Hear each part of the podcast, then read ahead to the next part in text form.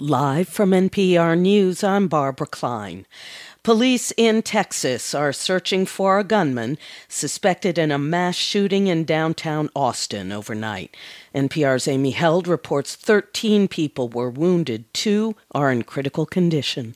It happened in Austin's 6th Street Entertainment District. The streets were packed, police say, with nightlife revelers at pre-pandemic levels.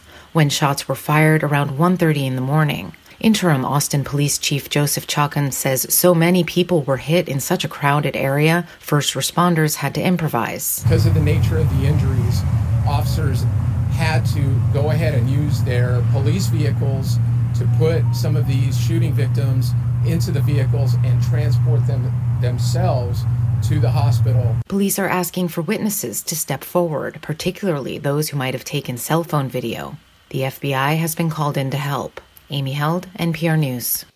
At the G7 summit in England, President Biden and his partners say they're launching an infrastructure initiative for the developing world. NPR's Franco Ordonez reports leaders say it's aimed at countering China's growing global influence through its Belt and Road Initiative. The World Bank says there are about $40 billion of projects needed in the developing world through 2035. The group of seven leaders are discussing a new fund designed to serve as an alternative to China's initiative to help countries build big projects around the world. The White House says that Biden will also push G7 leaders to take a tougher stand against China's use of forced labor. Ethnic minority groups such as Uyghur Muslims are forced to produce cotton and work in factories, factories that make products that end up in big brands bought in G7 nations.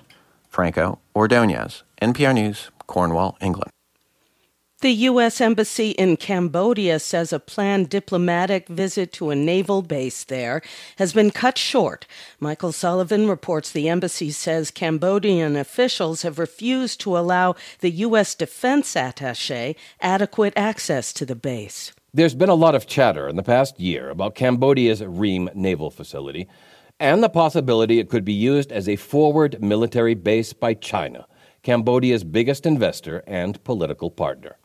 The defense attache's trip was scheduled after a meeting last week between Prime Minister Hun Sen and visiting U.S. Deputy Secretary of State Wendy Sherman. But the embassy says the attache's Friday visit was cut short after Cambodian officials refused to allow him full access to the base. Cambodian spokesman Phay Siphan, however, insisted his country had fulfilled its commitment, but said he was open to more visits. For NPR News, I'm Michael Sullivan in Chiang Rai, Thailand. This is NPR. Chile's capital, Santiago, is back under lockdown today. Authorities say they're trying to curb a surge in coronavirus cases. NPR's Philip Reeves reports it's occurring despite Chile's advanced vaccination program. Chile's vaccination program is way ahead of most countries. Nearly six out of ten Chileans have already had two doses, mostly of China's Sinovac vaccine. Yet new COVID infections are up sharply, especially among people under 50. Hospital intensive care units are overwhelmed in some places. Occupancy rates in Santiago this week hit 98%. Medical specialists blame a mix of factors, including more contagious new variants, people heading out to work because they have to, and also a failure, some say, to get the message across to younger Chileans that they need to be vaccinated too. Philip Reeves, NPR News. Orlando, Florida today is marking five years since a gunman killed 49 people at a gay nightclub, Pulse. Nima Bahrami was the manager that night and says there's been an outpouring of support on this anniversary.